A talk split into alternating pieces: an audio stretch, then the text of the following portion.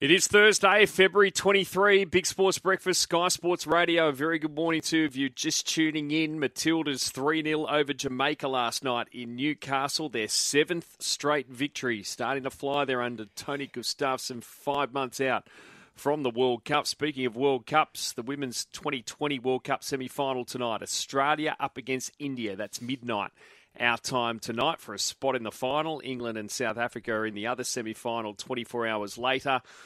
Also in cricket, Ashton Agar is back home, although uh, Tony Dodemaide chief selector yesterday said that he's going to be back in India for the three one day internationals, be picked in that squad, which will be announced today.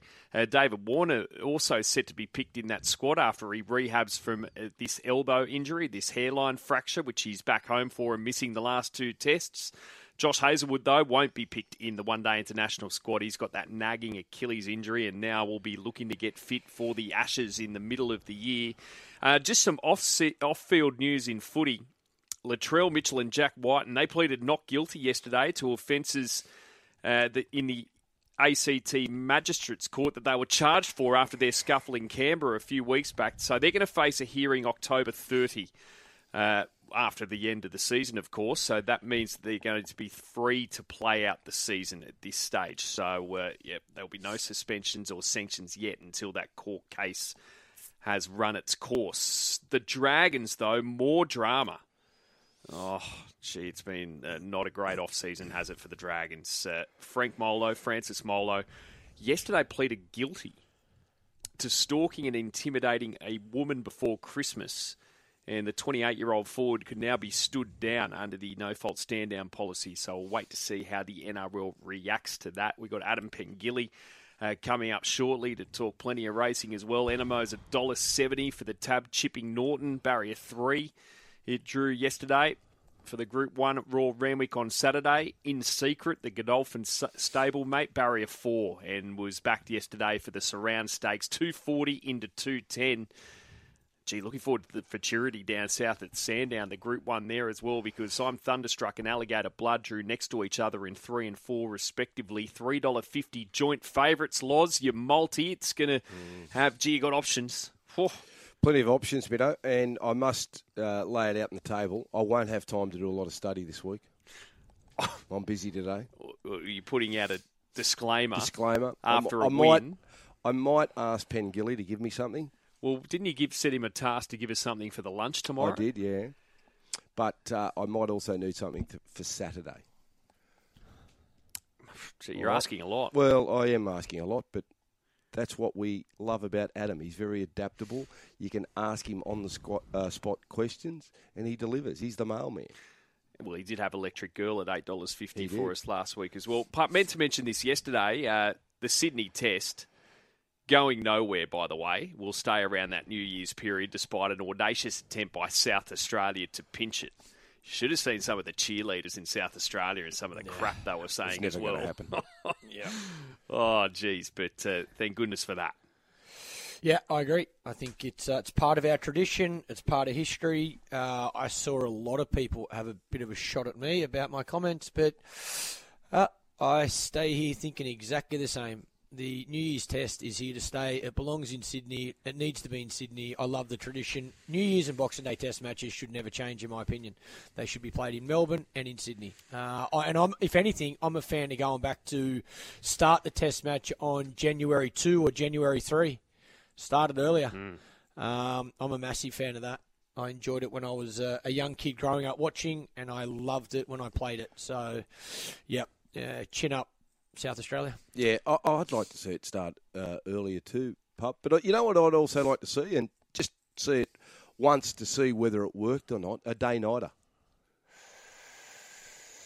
Yeah, I, I think it, I think the day nighter has to stay in Adelaide. I think that has been an, abs- uh, an unbelievable success. Mm. I think even thinking about when I played the day night one day games, there was nowhere better to play than Adelaide Oval. The atmosphere, the crowd on that ground. It's got a bit of that Melbourne Cup vibe out the back as well, where mm. you know you see lots of people come and don't watch the cricket out the back on the big screen, but they're drinking and celebrating, having a good time. So uh, Sydney could certainly hold a day nighter, Loza. Um, it would just mean you'd have, you would probably have two in that series. which yeah, I think from a spectator's point of view, I wonder how it work. Wonder whether people would be like keen to see it happen. But I, I, I think it'd work. I, I think Yeah, either Sydney sure. or Melbourne. No, viewers, people want day-nighters. It's the players don't want day-nighters. It's much harder to bat. Like you look at what just Yeah. happened with England and New Zealand. You know, your tactics change as a team. There's, you know, during the days, uh, the best time to bat, and at night it can make it harder. So you got every, you know, seven players out of the eleven of every team. They don't want day-nighters because it's hard. It's much harder Hmm. for batting. Um, so yeah, it's, it's it's a tough balance. That's why I think at the moment they've sort of the players and the administrators have met in the middle, where they've said, "Rightio, we'll have you know one per summer, and that's going to be in Adelaide." But yeah, if anything, you're probably only going to see more of them, I reckon, around the world. Uh, by the way, uh, this text, please sub Ali Mosley in for the weekly multi. She's a ripper. So there's an option for you. Oh, they want to get rid wanna- of Adam. No. Well, That's you- having a crack at Adam. No, it's I having. reckon that's having a crack at you. Oh, no, that's having a crack at Adam. Uh, I Adam reckon Pink- it's say, get out of here, mate, and give the Alster You're a having a crack. crack at Pengilly. That's what you're doing. Adam Pengilly, good morning. I'll step aside, Jared. If you need me to step aside, I'll step No. aside. Al- Ali, Ali's the queen. You have Take my over. full support, Adam. Okay, thanks, Loz. I need a horse from you. You were filthy at him because he stole some of your thunder because of his $8.50 winner last week. Yeah, but that was only off air. No. On air, I'm right behind you. That was behind his back. Full support of the board, Loz. Full support of the board. you know how we operate. Just some footy news first, Adam. Is anything going right for the Dragons? Anything? Uh, in, the sh- in the short answer, Jared, no, not at the moment. Um, just some more bad news yesterday. Francis Molo fronting Port Kembla local court over an incident in the week before Christmas. There was a domestic violence incident. His lawyers on his behalf pleaded guilty yesterday. Hasn't had a conviction or a penalty sort of uh, finalised by the court there yesterday, but no doubt the NRL will be taking a very close look at that incident. I've got to be careful what I say. It hasn't been finalised by the court yet obviously, but he did play in the Charity Shield match on the weekend up there at Mudgee for the Dragons against South. So it just keeps adding up, doesn't it, Jared? I like there are a lot of there are a lot of good people at that club, and don't get me wrong, there are a lot of good people trying to trying to do a lot of good things for that club. But gee, some of the misdemeanors from the playing group in the last twelve to eighteen months is just it's just ridiculous. It's so silly. You go back to Junior Amone, obviously who's fronting court over those charges of an alleged hammer attack. We saw the two boys, Zane Musgrove and Mikaele Ravalawa, on the weekend at Mudgee, and now this incident here where Francis Molo's pleaded guilty, and they just they just can't get anything right off the field at the moment. So whether this translates to on the field, Lozzie probably a bit better judge than me, but it's just not a good way to start the season, is it? No, it's not a good way, and it's terrible actually with all everything that's going on uh, off the field. Uh, we saw it at the back end of last season with them not turning up for the presentation night. We see a number of issues in the off season, and it'll affect them. No, no doubt about it. I, look, I, I cannot have the Dragons running any better than twelfth. Mm. I, I, I can't have them playing finals football this year with everything that's going on. Their roster uh, needs a change. Uh, I said it last year. I think that there's a lot of decisions that need to be that made there on that playing group. And one thing you do with all these off-field issues is go, boys, whoever wants out, regardless of who you are, let's sort it out. You can move on because they need a shake-up. Mm. In, Yeah, my, that- that- in my opinion, they need a shake up, and Yeah. that that roster needs to change. Otherwise, you're just going to keep getting the same results. And if players aren't disciplined now, after all the drama they've been through, when do they change? Yeah. I think, to be fair, I was in a couple of years ago, they probably did the right thing by trying to bank on a lot of these kids coming through. Your, your Tyrell Sloans, your Jayden Sullivans, your Junior Amones, your, your Cody Ramseys, and then it just goes to show how fickle the game is. Like Cody Ramsey goes down with that horrible hmm. illness. He's, un- he's unlikely to play this year. Might not even play football again. Full stop. Right. So he's out of the equation. You got Junior Amone with his police charge. His future is you know hanging in the balance, obviously, and now we've got question marks about whether Tyrell Sloan and Jayden hmm. Sullivan are going to be the players that many thought they would be. And just your fortunes can change so quickly, can't they, Loz? And, and a lot of those, I think you're right. That roster needs a massive shake-up, Yeah. doesn't it? Yeah. Um, and if you've got young players, though, they're impressionable, all right? So, Yep. so if, if you've got a, a group of players and senior players not doing the right thing, well, what happens with these young blokes? Mm. They're, they're walking in there, they're seeing how the senior players are going, and they go, Oh, right. And then they're dealing with issues they shouldn't have to be de- de- dealing with. Like when they front mm. the media, they're ask, getting asked questions. Whereas for these young blokes, it should be about just preparing, playing, learning off the senior players how to become a professional, what we need to do to get ourselves in the best shape to play our best football and show everyone what we can do. Yeah, one, one thing I will say, Loz, is they've got a good draw to start the year. Like in, terms of draws, it's about as good as you can get. They had a good draw last year. Yeah, true. I think they played the Gold Coast twice in the first five or six weeks this year. They've got the Dolphins, they've got the Broncos. Like, if you're looking at the start of a competition, you're thinking, okay, we're actually a chance of winning a fair few of these games, and they need to. They need to start fast to have absolutely any chance at all of doing anything in the competition. But with just with all this drama, like it's just it's so hard to put to one side, and I I fear it's going to affect them on the football field as well. Saw some racing and uh, final fields there yesterday, and Anamoe and In Secret, the big Godolphin pair, to start favourites in the Group Ones in Sydney at Randwick on Saturday. Yeah, they're going to start very short, aren't they, Jared? Just given the barrier draws there on the weekend, the profiles of, of both horses. I just want to touch on Anamoe really quickly, if that's all right, boys. Like he's he's gunning for his eighth Group One win there on the weekend in the Chipping Norton Stakes. So you look at the barrier draw, you look at his form, you look at the field, you think, okay, everything's stacking up for him really nicely for this race. Where's he going to sit in terms of how, do you think we'll reflect on him in 12 months' time when he's finished his career? If he can rack up another one, two, maybe three Group Ones, like he's a, he's a special, special horse to win Group Ones as a two-year-old, a three-year-old, now as a four-year-old. Like I think it hasn't been done since Show a Heart going back 20 odd years ago, right? And I think he's the first stallion since Octagonal to do it back in the 1990s. So he is an amazing horse. I know he doesn't win by huge margins, but he just seems to get the job done every single time. I am desperately keen to see what Kerrin McEvoy's going to do on Fangirl in this race here on the weekend because she's drawn barrier one. She just cannot get as far back as what she did um, last start, and she looks the legitimate danger team on paper, if there is one. If she can just settle a couple of pairs close, it'll give her a lot better chance. But having said that, J Mac on board from a sweet barrier in three is going to be extremely hard to beat Anamoe. If he'd won that Cox Plate, which oh. many still thinks he should have, and you win two Cox Plates in a row. I mean, that's probably what just keeps him below as putting him in that absolute elite category. With you know, well, you know, a comparison, I guess, is so you think. Um, we probably because so you think then went overseas after winning two Cox Plates and had success over over in uh, Europe. We'd probably have so you think just ahead of Anamoe, wouldn't we? I mean, that's how fickle it is, isn't it? When we have these pub debates what horse is better, etc. And the other thing probably against him is the fact that we just say, you know, our weight for age ranks aren't what they were, you know, 15, 20 years ago, etc. So, it, it, it, like when you look at that Cox plate, if he won two in a row, we'd probably push him just a little bit further up. Would you agree, I, Adam? I think you're exactly right, Jared. And I'm on the record by saying that he should have won that race a couple of years ago. I think the stewards made a bad decision on that day. I know it's very subjective and whatever else, but I, I honestly and legitimately thought that there was definitely grounds to to uphold that protest and reverse the result. And you're right. If, if he's, we're talking about him as a two-time Cox Plate winner right now, and mm. say he goes on to win the Queen Elizabeth like later in the autumn up here in Sydney, then he goes down as one of our all-time greats.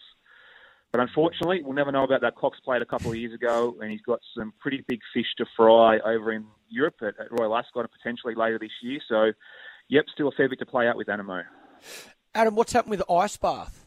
Yeah, just a bit of a setback, Clarky. Brad Widdup reported to Stewart she was struggling with a hoof issue earlier this week, and unfortunately, she hasn't come and responded to treatment with with that problem. So she won't be contesting the Guy Walter Stakes this week. Think she's going to be one of the leading chances for that race. So unfortunately, she's out this weekend, which is a real shame because I thought her first up run in the Apollo Stakes was fantastic, and we know that she loves the the wet tracks and the bit of sting out of the out of the ground, which she'll get obviously up here in Sydney throughout the autumn. So let's hope she can get back on track. She's probably coming towards the end of her racing days. I'd imagine she's been a fantastic mare for Brad and the connections for, for, for, many, many seasons now. So let's hope we get to see her back on the track at least a couple more times before the end of the autumn carnival.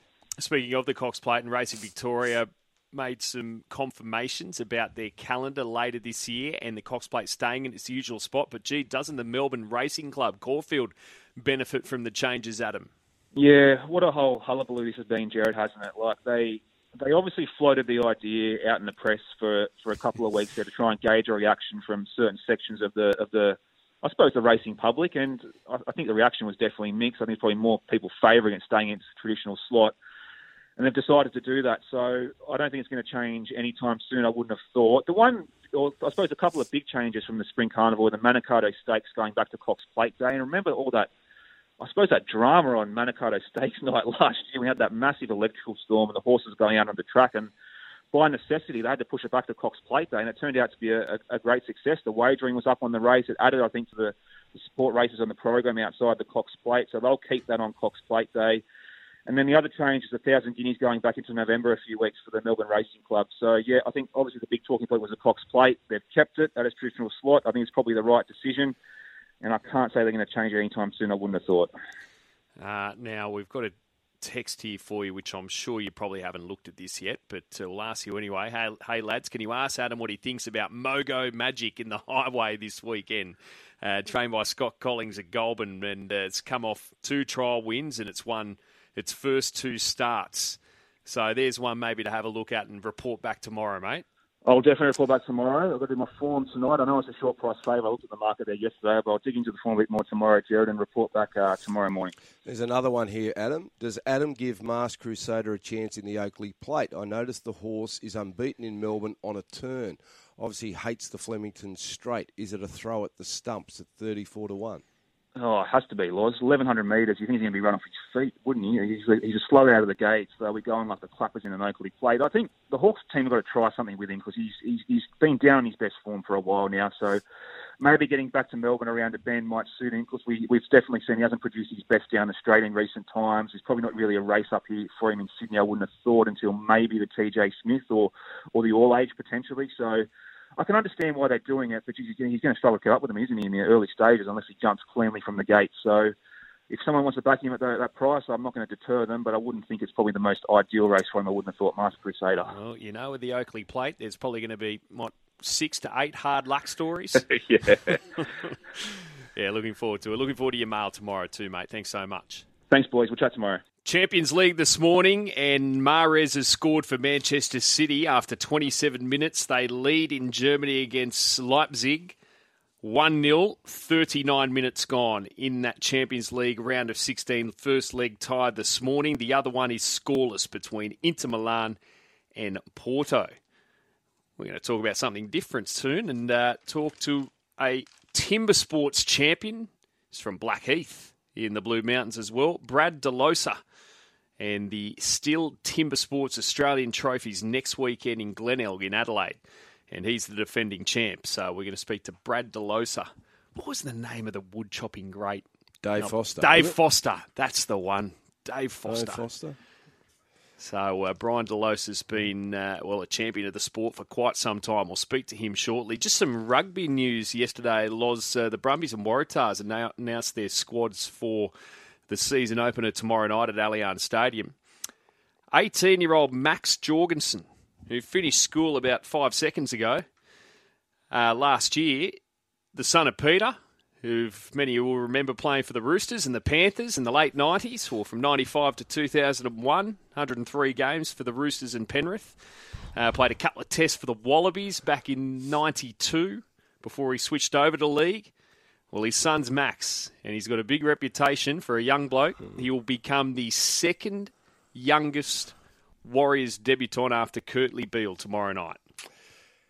Oh, he's a really good player, young Max. Um, he's always had plenty of talent, and he showed that at the schoolboy level, and now gets an opportunity to play with the Waratahs um, on the wing. Uh, that's not his preferred or natural position. He's a fullback. He's a fullback, mm. um, but I'm sure he'll handle himself very well. Um, I think it, saying the right things. The Waratahs coaching staff they believe that you know he's going to make some errors along the way, which he will, as all young kids do. But he's an exciting talent. There's no doubt about it. He was heavily chased by rugby league. Um, he decided to stick with rugby union. Um, he's a rough chance of being a part of the World Cup squad if he has a you know standout season with the Waratahs this year. But everything that he does is quality. He's got good speed, evasive skills. Um, you know, he's he's he's got the ability to catch, pass, everything you want in a young player. He's got, and now it's just about you know coming up against men and being able to do it consistently. And that might take a young bloke time, or some young blokes just hit the ground running and they adapt very quickly. And I reckon Max is on the right path and it wouldn't surprise me at all if he's part of the Wallabies to go away with a World Cup at the end of the year if he comes on as quickly as what we expect him to. He's going to be one to watch, no doubt about that. And gee, that market keeps tightening up ahead of uh, the season opener tomorrow night. The Tars $1.90, Brumbies $1.85. So very, very tight market.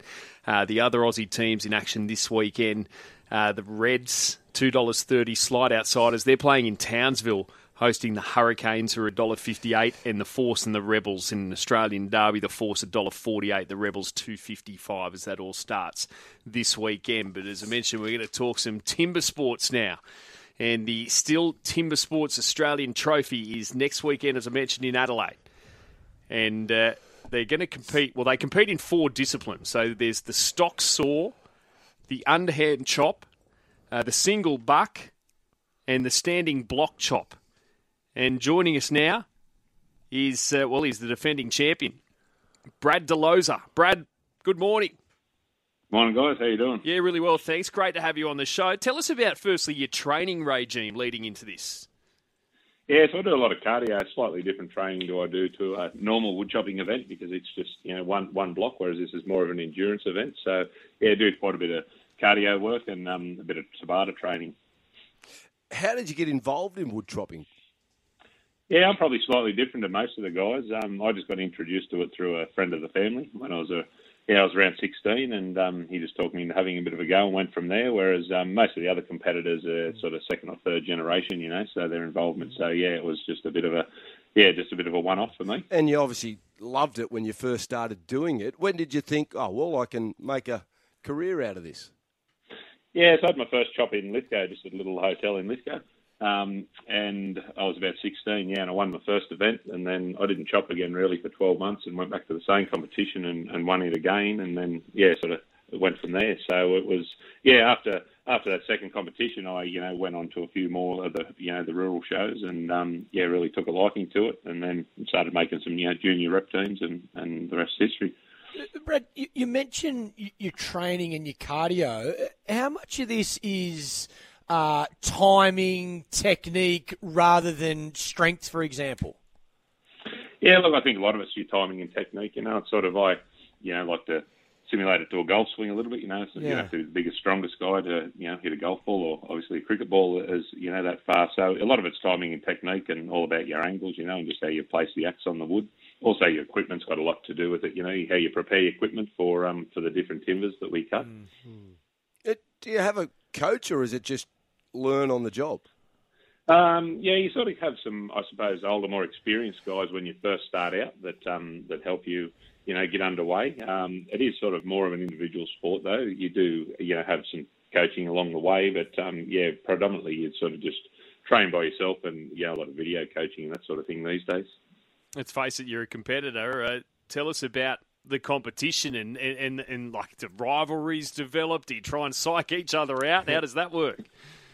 Yeah, you have a little bit of that sort of thing. You have some rivalries with some, you know, some competitors that you compete against, you know, day in day out. So, yeah, no, I'm looking forward to the competition over here. There's, um, yeah, a couple of young guys from Victoria and, uh, yeah, a few, few from Queensland also uh, coming along, and um, a few New South Welshmen are, are starting to find their feet as well in this competition. So, yeah, it should be a should be a great competition. I'm sort of I'm 46 this year, so I'm sort of getting a little bit older. But um, some of the guys in their early 20s, I'm still trying to chase down. So it's um, yeah, it's really good rivalry out there on the on the stage. And how many competitions would you go in throughout a year? Yeah, so we have two major Stihl timber sports competitions. So this one's what they call the trophy format, which is, as you described there before, the endurance race. We do one one disc with the stock saw, run over, do the underhand, come back, do the single buck, and then finish with the standing block. And then we have the traditional format where we do six disciplines. So we do three chopping events and three sawing events, and you accumulate points. You just do each event individually there. Um, so we do the underhand, the standing block, the single buck, the, the stock saw, and then we also do the springboard where you just put the two boards in and go up the tree. And then we race uh, hot saws, which are like a 250 or 300 cc um, either motorbike or snowmobile um, that's customised into a chainsaw, and we race them as well. So you accumulate points over them six disciplines. Wow and come out on top. Or yeah, I'm just just curious, like uh, as far as you know, trying to make a, bit of a buck out mm. of it. Do you get hmm. like mm. good sponsors come on board? I mean, uh, you know, you obviously have competed overseas as well. I mean, how well do you go at you know trying to make as much of a living as possible out of the sport? Yeah, it is hard. I suppose it's uh, you know a glorified hobby. It's very hard to yeah to make a full time living living out of it. You know, so I've been lucky enough you know to have some good sponsors along the way, which has certainly helped me a lot and, and made it very easy. You know, so um, but yeah, it isn't you know it isn't yeah anywhere near as much money as you make out of you know most of the top sports in Australia. And is it more well known overseas rather than here in Australia? Um, look, we're probably probably got the best, um, you know, wood choppers and competitors in the world. Uh, we cut a lot harder wood here than what they do in Europe. In the timber sports, we cut um, poplar, which is like a softer wood.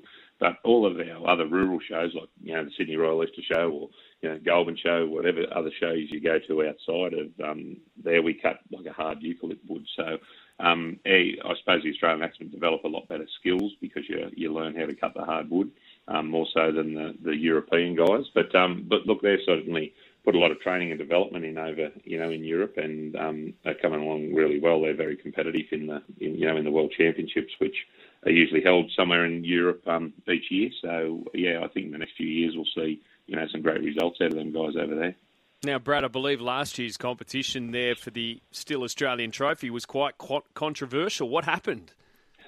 Yeah, it was a little bit. So I, I actually got the win, which is um, by a disqualification from the other competitor. He beat me by by about a hit and um, got disqualified, which isn't you know isn't a way I like to win. But um, yeah, what happened there was there's a, a line down the middle of the stage, and um, when you finish on the chainsaw event, you take your glasses and, and earmuffs, your protective clothing off, and he um, when he threw his glasses, they come across onto the side of the stage and actually interfered with my run across to the underhand. So the judges deemed that as a, as a disqualification. So that was yeah a little bit unlucky for him, but um, yeah played into into my hands, I suppose. How do you take it? yeah, as you as you can imagine, not very well. But um, yeah, that's the, the highs and the lows, I suppose, that you go through. The you know the disappointments of it all. Now, Brad, I, I don't know whether this is a mate of yours or not, but he, he's texting, Good morning, guys. Can you please ask Brad if he's been working on his fishing skills ahead of the next wood chopping event? George Karuah. Oh, George, yeah, yeah, Georgie Tinkler. So I've got a yeah, I've got a cousin and some friends who live up there at Karuah, and I um I try to get up there and go for a bit of a fish with them. But uh, every time I seem to arrive up there, there's um there's no fish about. So they always tell me the stories, but I'm yet to see it. oh, and, and I guess what sort of evolution would you like to see for timber sports, Brad? You know, you look at some Olympic sports, for instance, and you think, well, how's that an Olympic sport? I mean, how would you like to see the sport evolve? Yeah, look, I'd love to see it as an Olympic sport. You know, that's um, yeah something that's sort of been on the horizon, you know, a few times. But um, yeah, I think hopefully, you know, moving forward, as um, you know, I, I, I would like to see that happen. It's just a little bit hard, I suppose. Our timber supply, you know, there's been a little bit of an uproar in Victoria lately, just with um, you know some forests and stuff getting locked up and, and finding it hard to get logs for competition down there. So hopefully they can you know sort that out. And there's it's a like it's a great traditional Australian sport. So hopefully we can see the you know the future quite bright for it. Oh, great stuff. Well, Brad, uh, well done and everything you've accomplished in the sport, and good luck next week in Glenelg there in Adelaide. And uh, yeah, hope you were celebrating another triumph. No worries, guys. Thanks very much for having me. Brad Davison, good morning. Morning, guys. How are we going? Yeah, really well, thanks. And uh, fields are sorted for Saturday, and Dylan Gibbons gets a big chance, set to ride Montefilia in the Group 1 tab, chipping Norton. Yeah, he does. Obviously, uh, Jason Collett was due to ride, but had that mishap at the uh, at track work the other morning and uh, broke a few toes, I believe. So, unfortunate news for Jason Collett. He's going to miss um, most of the autumn carnival, I would imagine. And yeah, really disappointing for him because he's he's really found that uh, bit of a purple patch of late. He's been riding particularly well, and know, just come at a, at a horrible time for Jace. So we wish him the best in recovery. But uh, yeah, big opportunity for Dylan Gibbons aboard Montefilia. We know she's a, a really good fresh horse, and um, yeah, she'll be right in the thick of things there in the Chipping Norton on the weekend. And yeah, I mean, just in general, guys, the the next crop of young riders coming through. I don't think it's been this exciting for some time. We've got Dylan, we've got Tyler Schiller, Zach Lloyd, and a number of other apprentices there that, in all honesty, I, think they're already better than a lot of the senior jockeys in Sydney. Um, and, you know, I rate them sort of not far off, uh, you know, the, I mean, you've obviously got J Mac and Nash and Huey and that uh, clear.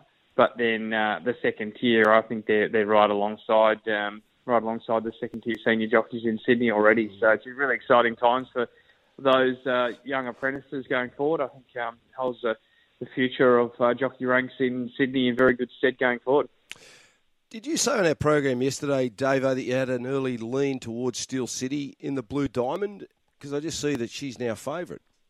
Yeah, it was a race that I was keen to have a look at yesterday, Loz, because I, I had that sort of inkling, but I wasn't, I wasn't sure. I like to have a look at the data and see what it's got to say on when the final fields come out on Wednesday before sort of you know making a, a real opinion or give a real opinion on the race. But uh, I'm firmly in in her corner there for that race on the weekend. No surprise that she's been uh, supported into favouritism now. I'm, I'm quite convinced, guys, that the I don't think the Melbourne two-year-olds are overly strong. I, I don't think they've been running time at all, and I can see that you know one of them or two of them going to put their hand up and run really well in a Blue Diamond. But I just think the Sydney form, you know, we've seen it time and time again. They go down there, and we even saw a horse called Wollombi on the weekend, not the two-year-olds, but won a midweek race at, at Warwick Farm and went down there and beat some pretty handy uh, Melbourne types there on the weekend. So, look, I just think the two-year-olds, uh, the form seems stronger in Sydney, and to be honest, I'm I'm quite shocked that a few more haven't gone down and, and, and noticed that opportunity and, and had a crack at it. Um, there's a few horses racing in Sydney on the weekend that I would have thought would have been right in the finish of a Blue Diamond, and there's a Group One up for grabs, you know, for a filly or a, a colt. That's uh, that's worth a lot, a lot of money. So I was surprised a few more didn't have a crack, but Steel City's there. Don Corleone's there. Uh, he's got to bounce back after a disappointing run the other day. But yeah, look, look, she's drawn ideally. She's got form around learning to fly, which still seems the A grade form in terms of the Golden Slipper at this stage, and quite convinced that the Slipper is going to be a much much stronger race than the Blue Diamond this year. So I think she sets up well, and I actually think she'll even start a bit shorter than she is right now as well. Another big weekend for the Newhaven Park Country Championships. They're at Albury on Saturday and Tamworth on Sunday, Davo.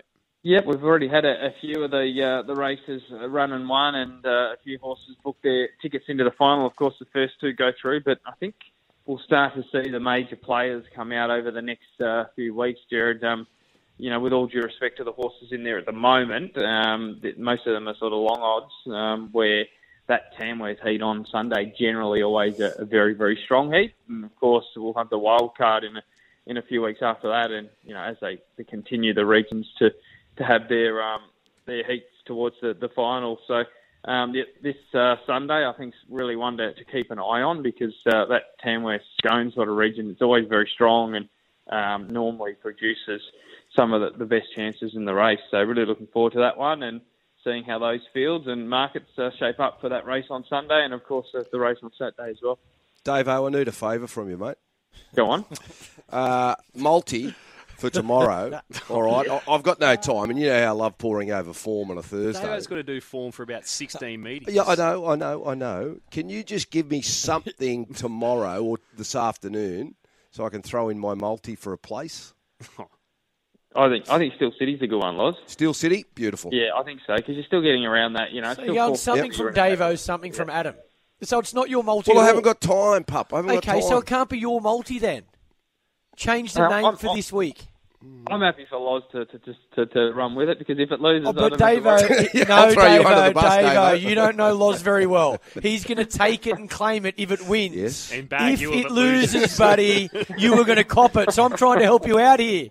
no, no, Sluggy. But, oh, yeah, I'm, I'm I'm happy. You know, I'm, I'm thick-skinned. I'm happy to take it. It's all good. You're a good man, Davo. All Trust right. me, Davo. You're going to get it if it loses. all right. I'll put Steel City in. There you go. Steel City's going in tomorrow as a yeah. place. You're a legend, Davo. well, we'll find out after Saturday. Look. and, and Davo, just uh, just a reminder, like James on the text line, am I losing it or is the Blue Diamond at Caulfield normally? Yes, it is normally at Caulfield, but uh, they're having a track renovation there, aren't they, Davo? I don't think Caulfield's back until the spring this year. Yeah, they're having a, a track renovation, doing that inside track and doing a few other bits and pieces there. So there's a, a few races actually on the hillside this weekend, and then others on the lakeside. So they've obviously got that second winning post as well. So it's all a little bit confusing for this weekend. But um, yeah, the Blue Diamond on the lakeside around the turn, and uh, the Oakleigh Plate will be on the, the hillside track, sort of out of the chute there with the second winning post. So Oakleigh Plate shaping up to be an absolute cracker as well, guys. So we'll touch more on that tomorrow, along with the other features at, at Randwick this Saturday. Sounds good, mate. You have a good one. Cheers. Cheers, guys. Coming up after the 8 o'clock news, Hudson Young What a year he had last Oh, year. unbelievable. Was sensational. So uh, we'll speak to Hudson Young, uh, and we've also got to give away another double pass for the lunch tomorrow. So Loz is going to be hard at work with the questions in the news. Well, we've got 10 minutes to get it done. it's a minute to eight.